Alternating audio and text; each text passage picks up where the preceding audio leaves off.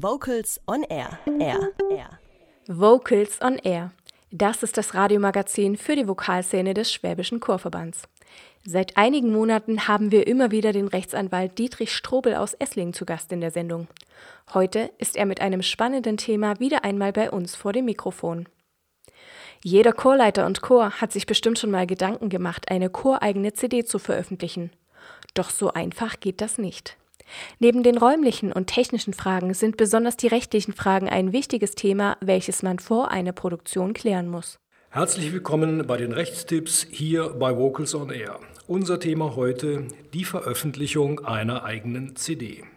Oftmals und gerade auch bei nicht kommerziellen Chören geht es doch irgendwann immer wieder um die Frage, wollen wir nicht eine eigene CD, zumindest eine Kleinserie im Eigenvertrieb veröffentlichen.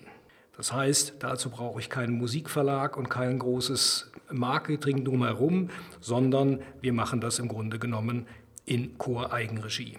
Sobald dann die Stücke eingesungen sind und vor dem Brennen der CD bzw. der Vergabe an ein entsprechendes Presswerk, wenn eben ein paar CDs mehr erstellt werden sollen, gilt es im Wesentlichen, sich um zwei Fragen vorab zu kümmern.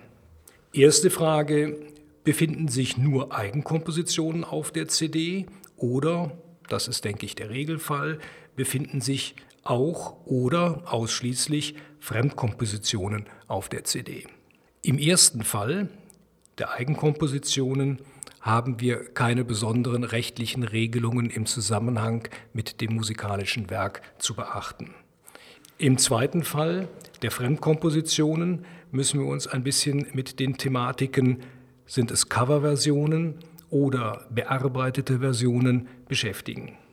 Soweit es sich um Coverversionen handelt, haben wir uns streng an das Original zu halten, sowohl bezüglich Musik als auch an Text.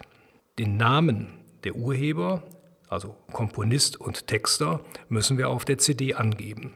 Wenn es sich um bearbeitete Versionen handelt, brauchen wir grundsätzlich die Zustimmung des Musikverlags respektive des Urhebers. Weitere urheberrechtliche Fragen stellen sich im Zusammenhang mit der Gestaltung des Covers oder des Booklets. Auch hier gilt, zu beachten ist das Urheberrecht von Fotografen und oder von Grafikdesignern und gegebenenfalls sollte ich deren Bilder verwenden, ist auch deren Zustimmung einzuholen. Das gleiche gilt natürlich, wenn ich mir Bilder über das Internet ziehe oder Fotos aus irgendwelchen Artikeln in Zeitungen oder Magazinen verwenden möchte.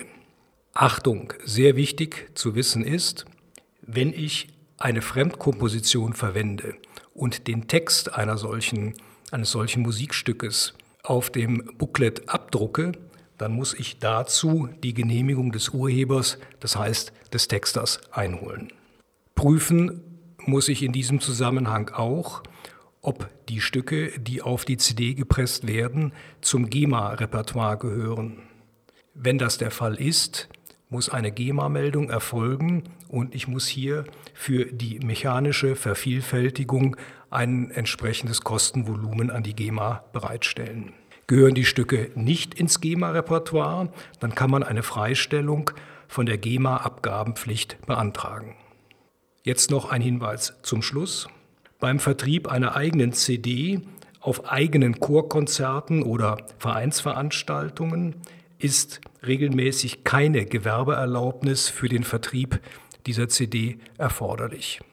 Anders sieht das allerdings aus, wenn ihr über eure choreigene Internetseite eine Mailorder eurer CD ermöglicht.